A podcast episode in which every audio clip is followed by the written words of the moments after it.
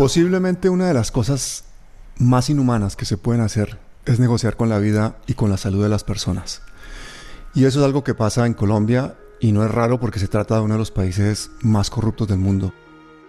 El problema es que la salud es un derecho humano, no es algo que nos quieran dar los gobiernos, por el contrario, es algo que les debemos exigir. Pero en Colombia la salud ha terminado en manos de mafias, de mafias y de políticos a su servicio, que literalmente saquean el Estado colombiano y negocian con la vida y la salud de las personas. Y para entender ese drama que viven 50 millones de personas, hemos invitado a una mujer brillante y valiente que nos va a contar en términos claros y contundentes qué es lo que está pasando con la salud en Colombia.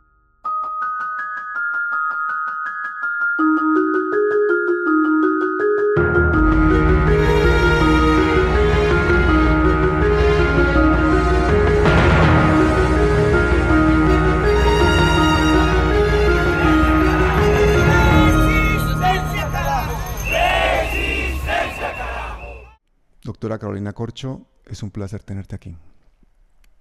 Muchas gracias, Pablo, por esta invitación para hablar este tema que constituye, digamos, la causa de nuestra vida. Cuéntame cuál es fundamentalmente el problema de la salud en Colombia que la salud en Colombia se volvió un negocio, es un sistema privatizado en un 80%, pero privatizado no quiere decir que hayan capitales privados, inversionistas que hayan venido a invertir en Colombia, no, es con los recursos de los impuestos de los ciudadanos, de los colombianos que se financia, pero lo manejan privados, muchos de ellos con criterio de negocio, ganancia y lucro. Eso nos ha costado una pérdida enorme de vidas porque este sistema no privilegia el derecho fundamental a la salud y la vida de los colombianos. Es decir, es un sistema en manos de privados, pero con fondos públicos. Completamente. La financiación del sistema de salud es por los aportes de los trabajadores y por los aportes de los impuestos de los ciudadanos del país. Los capitales privados son ínfimos o casi inexistentes. Pero eso es un sistema muy perverso porque entonces es un negocio. ¿Y quiénes son, los, quiénes son los dueños de ese negocio? Los dueños de ese negocio son unos particulares eh, que se han lucrado. Los particulares que más usufructúan en el negocio es el sector financiero. El sector financiero en Colombia es el que usufructúa el negocio porque es el que tiene, digamos, el control sobre las EPS aseguradoras. O sea, los bancos son los dueños de, las los bancos son los dueños de las EPS. Los bancos tienen un negocio con las EPS y es que las EPS son las que recogen la plata que aportamos los trabajadores mensualmente. Cada trabajador paga los impuestos y los recaudan las EPS y ponen esa plata en los bancos. Los rendimientos financieros corresponden también a ellos y obviamente ahí hay todo tipo de negociaciones porque es demasiada plata anual. El problema es quién maneja las platas de las EPS que aportamos los colombianos, los bancos. Los bancos. Los bancos manejan la plata. Perfecto. Exactamente. ¿Y desde e cuándo, desde cuándo tenemos este sistema de salud así privatizado y en plan negocio?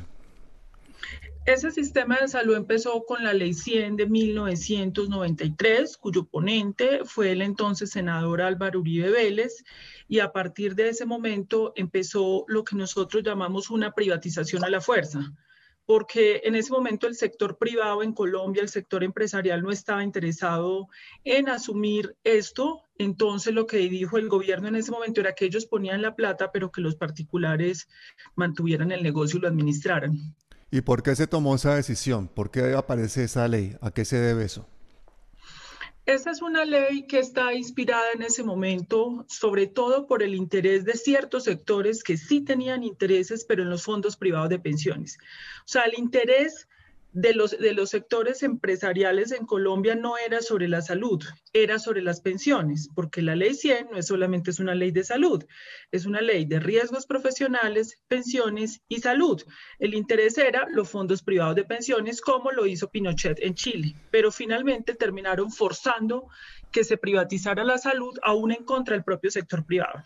Concretamente, ¿a qué intereses financieros eh, representaba Álvaro Uribe cuando hizo esta, esta ley 100 o presentó esta ley 100? En el momento en que él hizo la ley 100, los intereses, como te digo, eran de los fondos privados de pensiones, donde está el sector financiero, donde está el grupo Aval y donde está el grupo empresarial antioqueño. efectivamente.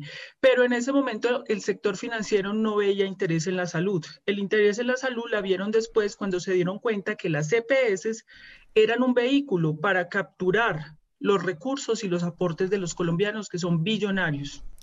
O sea, Uribe, cabeza de lanza, presenta la ley 100 para que básicamente el Grupo Aval y el Grupo Empresarial Antioqueño se queden con las pensiones y ya de paso se quedaron con la sanidad de los colombianos.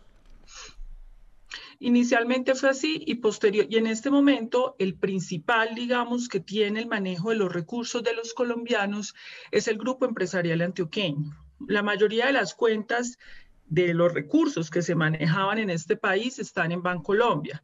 Y en la parte de la prestación de servicios, quien está ingresando a manejar es el grupo Aval son los bancos. ¿Cuáles han sido las consecuencias para la salud de los colombianos de esta privatización de, la salud? Las consecuencias para la salud de los colombianos ha sido que entre 1998 y 2010, de acuerdo a cifras oficiales del Instituto Nacional de Salud, en Colombia han habido 1.400.000 muertes evitables. Esto es la mortandad más grande de la historia de este país es decir, muertes que se hubieran podido evitar con una gestión de determinantes de la salud y de la salud en el país. Perdona, Carolina, eso que estás contándome es gravísimo. Un millón y medio de muertes, o sea, tres conflictos directamente, o sea, tres veces más de lo que hemos tenido por el conflicto eh, y por la violencia en Colombia. Completamente cierto. Estas son cifras que ustedes pueden verificar en las páginas oficiales del Instituto Nacional de Salud de Mortalidad Evitable. Bueno, me estás dejando absolutamente de piedra. Cuéntame una cosa, porque también ha habido muchísimos casos de corrupción con el tema de las EPS y con el tema de la pérdida de dineros y con el tema de que posiblemente también se eh, lava dinero del narcotráfico a través de las EPS. Cuéntame un poquito de eso. Eh, nosotros ya hay un caso comprobado en Colombia. En Colombia hasta hace cuatro años habían 72 EPS. En este momento hay 48. Se investigó una, una de las 72 EPS y se encontró que esta EPS había saqueado, es decir, destinado con fines distintos a la atención de salud. ¿Qué quiere decir? Pago de trabajadores, medicamentos, camas, hospitalizaciones, 1.5 billones. Pablo, ayúdame a hacer esa conversión en dólares y en euros. 1.5 billones solo una EPS investigada y en un solo periodo. Eh, eso es el tamaño de la corrupción y eso es lo que sabemos. Lo que no sabemos puede ser peor. Si estamos hablando que la mortalidad de un millón y medio de personas se debe a un mal servicio de salud y segundo, de un robo multimillonario, no entiendo cómo no ha habido una revolución en Colombia solamente por el tema salud. ¿Qué está pasando? ¿Por qué la, la gente no sabe esta situación, no la entiende o cuál es el problema? Las EPS manejan recursos billonarios, aproximadamente los recursos son por el orden de 40 billones de pesos al año. Estos recursos de 40 billones de pesos, ellas extraen plata para la pauta, eh, para poder manejar, digamos, todo el control, para controlar el Congreso de la República. Se ha comprobado que pagan congresistas para que aprueben los proyectos de ley que requieren para que se mantengan y evidentemente pauta publicitaria para mantener persuadiva a la ciudadanía colombiana de que ellos no son el problema. O sea, las CPS hacen cabildeo, es decir, lobby a los congresistas y aparte de eso pagan publicidad para mantener al pueblo colombiano, digamos, anestesiado y a sus gobernantes en nómina, ¿no? Completamente, está completamente demostrado, controlan a los ministros de salud, a los superintendentes de salud, la superintendencia es quien debe controlar las EPS, pero eso es una puerta giratoria. Entran en la superintendencia, salen a trabajar a las EPS y entran en la superintendencia. Así se la pasa. Las puertas giratorias. Y yo creo que ahora con la pandemia, pues como que se le han visto todas las costuras al sistema de salud colombiano y hemos visto toda clase de medidas absurdas. Cuéntame cuál ha sido el manejo de la pandemia en Colombia. No, el manejo de la pandemia en Colombia ha sido un desastre, así como en el mundo. Yo creo que la clase política global y la clase política colombiana, inclusive la alternativa, está completamente interpelada quedó al desnudo frente a esta pandemia. Colombia tiene de los peores indicadores de mortalidad por 100.000 habitantes, solo lo supera Argentina. Es decir, desde el punto de vista de indicadores objetivos, aún con el subregistro en Colombia, Colombia está dentro de los 10 peores países del mundo en mortalidad, en contagios, en nuevos contagios, aún cuando hay un subregistro. Objetivamente es indefendible. Una cosa que me llamó mucho la atención, Carolina, es el hecho de que en plena pandemia se le derivaron billones en ayudas al sector bancario. En un solo movimiento se le entregó al sector bancario 500 mil millones de pesos con el llamado encaje bancario, en un solo movimiento. Pero aparte de eso, en este momento, calculamos, y esto lo pudimos ratificar en publicaciones que tenemos, que el 50% de los recursos de la salud se quedaron en las EPS y en los bancos, porque por el cierre de los servicios de consulta externa, de hospitalización y la baja atención, estas organizaciones se ahorraron esos recursos que reposan en sus bancos. ¿Qué opinión tienes de haber abierto y cerrado Corferias? ¿Qué pasó ahí? Eh, abrir infraestructura hospitalaria y tenerla disponible por si de pronto se desbordaba la pandemia no puede ser nunca un detrimento patrimonial. Lo veo como un acto de inexperiencia, de ausencia de planeación y de desconocimiento del sistema de salud que lo llevó a hacer ese hospital cuando hubieran tenido la opción de fortalecer los hospitales que ya tenía Bogotá. ¿Qué pasó con el Hospital San Juan de Dios, Carolina?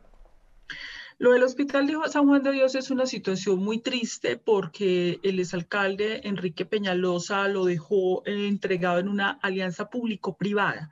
Las alianzas público-privadas para hacer hospitales las iniciaron los países del Reino Unido y es una política pública fallida. Tuvieron que frenar eso porque se dieron cuenta que les costaba tres veces más al Estado construir un hospital con alianza público-privada que se lo hiciera solo y ahí entraban los intermediarios del sector financiero a extraer recursos, por eso costaba tres veces más. El Hospital San Juan de Dios hoy está entregado con una alianza público-privada, con una institución, una transnacional, una organización cuestionada por corrupción en España. ¿Funciona en este momento el Hospital San Juan de Dios en plena pandemia? no funciona el Hospital San Juan de Dios y ahí habría una infraestructura importante, no para unidades de cuidados intensivos. Ojo, el hospital, para usted abrir una unidad de cuidados intensivos tendría que tener el resto del hospital abierto, porque la unidad de cuidados intensivos necesita otros servicios que la apoyen, laboratorio, hospitalización. Claro, por supuesto. Pero, todo el dinero que se le, todo el dinero que se le invirtió a Corferia se le podría haber invertido al hospital de San Juan de Dios para ponerlo a funcionar. Por supuesto. Si hubiera servido, por ejemplo, como un hospital para descongestionar las urgencias en un primer y un segundo nivel de complejidad, por supuesto que sí.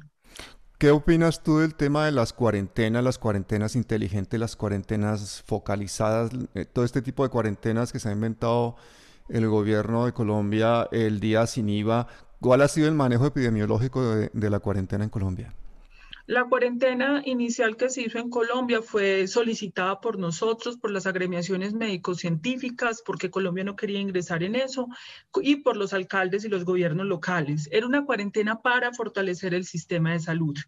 El gobierno prometió que iba a invertir 7 billones de pesos en el sistema de salud y hasta ese momento solamente había eh, invertido 0.9 billones de pesos. Luego no fortaleció el sistema de salud.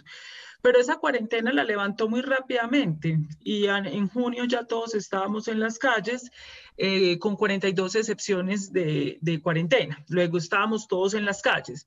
Y finalmente, el gobierno, con las mayorías del Congreso, negaron la propuesta más importante en Colombia para hacer posible la cuarentena. Y era la propuesta de renta básica extraordinaria para que los ciudadanos no se asfixiaran económicamente y pudieran estar en sus casas. Esto fue lo que ocurrió el año pasado, donde el, el gobierno colombiano y la mayoría del Congreso negaron esa propuesta. Yo en marzo y en abril hice dos vídeos aquí desde España cuando estábamos en plena mortalidad brutal de la pandemia. En uno de ellos vaticiné lo que iba a pasar en Colombia, los invito a que lo vean. Y en el otro le hice una solicitud a los grandes poderes financieros colombianos, entre ellos a Luis Carlos Sarmiento Angulo, para que le permitieran a los colombianos una renta básica mínima, unas ayudas sociales mínimas para poder hacer una cuarentena porque una epidemia no se trata poniendo respiradores y viendo pacientes en la sube, sino previniendo. Y desafortunadamente en un país en el que hay una desigualdad brutal como es Colombia y en el cual hay una concentración del poder y de la riqueza, pues la gente tiene que salir a buscarse la comida y esto impide hacer una cuarentena. No se hizo y estas son las consecuencias las estamos viviendo hoy en día. Pero tiene mucho que decir el gremio médico y quiero que me cuentes una cosa, Carolina. Yo creo que me he equivocado en lo que he leído, pero es verdad que el 80% de los médicos colombianos no tienen un contrato eh, en condiciones. Completamente. Las condiciones de contratación de un médico en Colombia son absolutamente precarias. Yo le explicaba a los congresistas de este país que a nosotros nos contratan a destajo, es decir, es como si a un juez de la República se le contratara y se le pagara por tutela fallada o como si a un congresista se le pagara por hora de que hablara. Así nos pagan a los médicos. Muchos tenemos que ir a trabajar. Si el paciente no llega, no pagan. Y si el paciente eh, llega, eh, pues lo pagan, igual tenemos que estar cumpliendo el horario. Esas son las condiciones deplorables.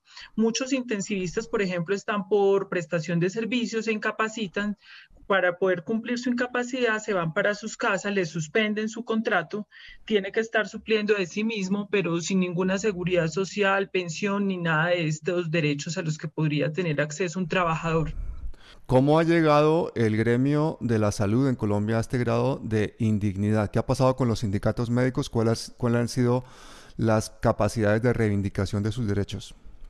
Es que cuando empezó la ley 100, el primer golpe que asestó la ley 100 fue al personal de la salud, fue la precarización porque los trabajadores podían ser un sujeto político de resistencia frente a ese nuevo modelo de negocio que montaron en Colombia. Eh, lo único que sobrevivió a nivel sindical fue el seguro social con las MEAS, pero posteriormente en el gobierno también del doctor Álvaro Uribe Vélez procedieron a hacer liquidación de lo que fue el principal agencia de seguros. Obviamente lo marchitaron previamente, pusieron varios administradores para recargarlo, toda una campaña de propaganda frente al país para mostrarlo ineficaz y por esa vía terminaron de marchitar el sindicalismo médico. Yo quisiera preguntarte porque he visto en algunas de las manifestaciones del año 2019 con motivo de los, eh, de los homenajes a, las, a los líderes sociales asesinados, he visto varios colectivos de personal sanitario asesinado en los últimos años. ¿Sabes algo de eso? Completamente. Hubo una época donde sobre todo un sindicato llamado ANTOC, que aglutina eh, un gran número de trabajadores de la salud, es el que más trabajadores de la salud y sindicalistas ha perdido por la vía de la toma de sectores paramilitares de la salud en Colombia, que eso fue ampliamente conocido de cómo el paramilitarismo empezó a manejar una parte del sector salud. Entonces, por esa vía fue arrasado parte del liderazgo social sindical eh, de la salud en Colombia. Nosotros como trabajadores de la salud en la implementación del modelo neoliberal de la ley 100 hemos sido víctimas eh, de diferentes formas. Por un lado, en, el rechazo a estas políticas neoliberales de convertir la salud en una mercancía, hemos confrontado el modelo y hemos, hemos obtenido una represión por parte del Estado que se expresa de diferentes maneras. Eh, hasta el momento nosotros contamos con 493 dirigentes y activistas sindicales amenazados. Tenemos 112 asesinados. Tenemos 47 eh, personas exiliadas y dentro de eso tenemos un número considerable de personas desaparecidas. Bueno, Jorge Prieto es un compañero que era presidente de ANTOT departamental Arauca, el sindicato de la salud. El compañero fue amenazado, estuvo exiliado en Caño Seco, un corregimiento de Sarabe en Arauca, y un día el Ejército Nacional llegó y vilmente lo asesinó con dos compañeros más. Asesinaron al presidente de Asojuntas y a un profesor. Los asesinaron vilmente, los hicieron acostar boca abajo y les pegaron un tiro a cada uno. Afortunadamente hubo una testigo que fue la que pudo relatar los hechos y es la hora que el Ejército Nacional no ha sido capaz de pedir disculpas por el asesinato que cometió. Carmen Emilia era una compañera dirigente de Antoc Cartago, era la presidenta en su momento y fue asesinada a manos de paramilitares saliendo de su trabajo han perdido su vida por la defensa de los derechos de los trabajadores de la salud, la defensa de las instituciones públicas y los recursos públicos.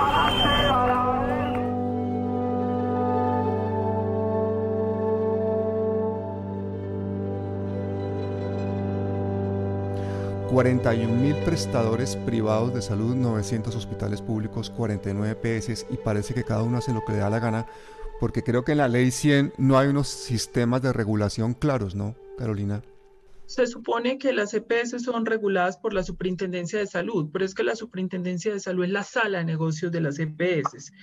Eh, y el Ministerio de Salud también. El Ministerio de Salud, por ejemplo, en la era Santos, con el doctor Alejandro Gaviria, bastante encumbrado en este país, las EPS diseñaron resoluciones y decretos a la medida de lo que las EPS necesitaban para mantener su negocio. Esto se hizo en este país y siempre se ha hecho. Entonces, realmente las EPS han cooptado a quienes deberían regularlos para que y ponen sus condiciones para que se les facilite sus negocios y sus actividades. Y creo que además se quieren hacer todavía con más poder, con más eh, dominio, con el proyecto 010, ¿no? En el cual se pretende crear un oligopolio de, de, de EPS. Cuéntanos un poco cómo es eso del proyecto de la ley 010. Eso fue una tragedia porque nosotros, un personal de la salud que somos la primera línea de batalla, salimos de la primera ola y la respuesta del Congreso de la República y del gobierno colombiano es presentarnos un proyecto de ley para terminar de profundizar el negocio de la salud.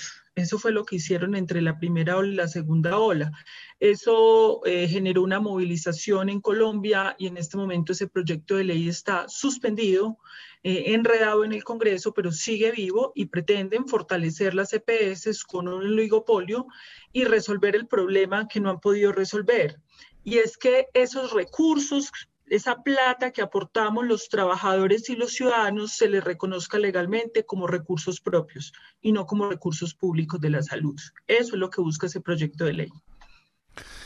¿Y qué hacen los colombianos? ¿Cómo protestan los colombianos contra estos abusos, contra esta mala atención que dan las EPS y las IPS?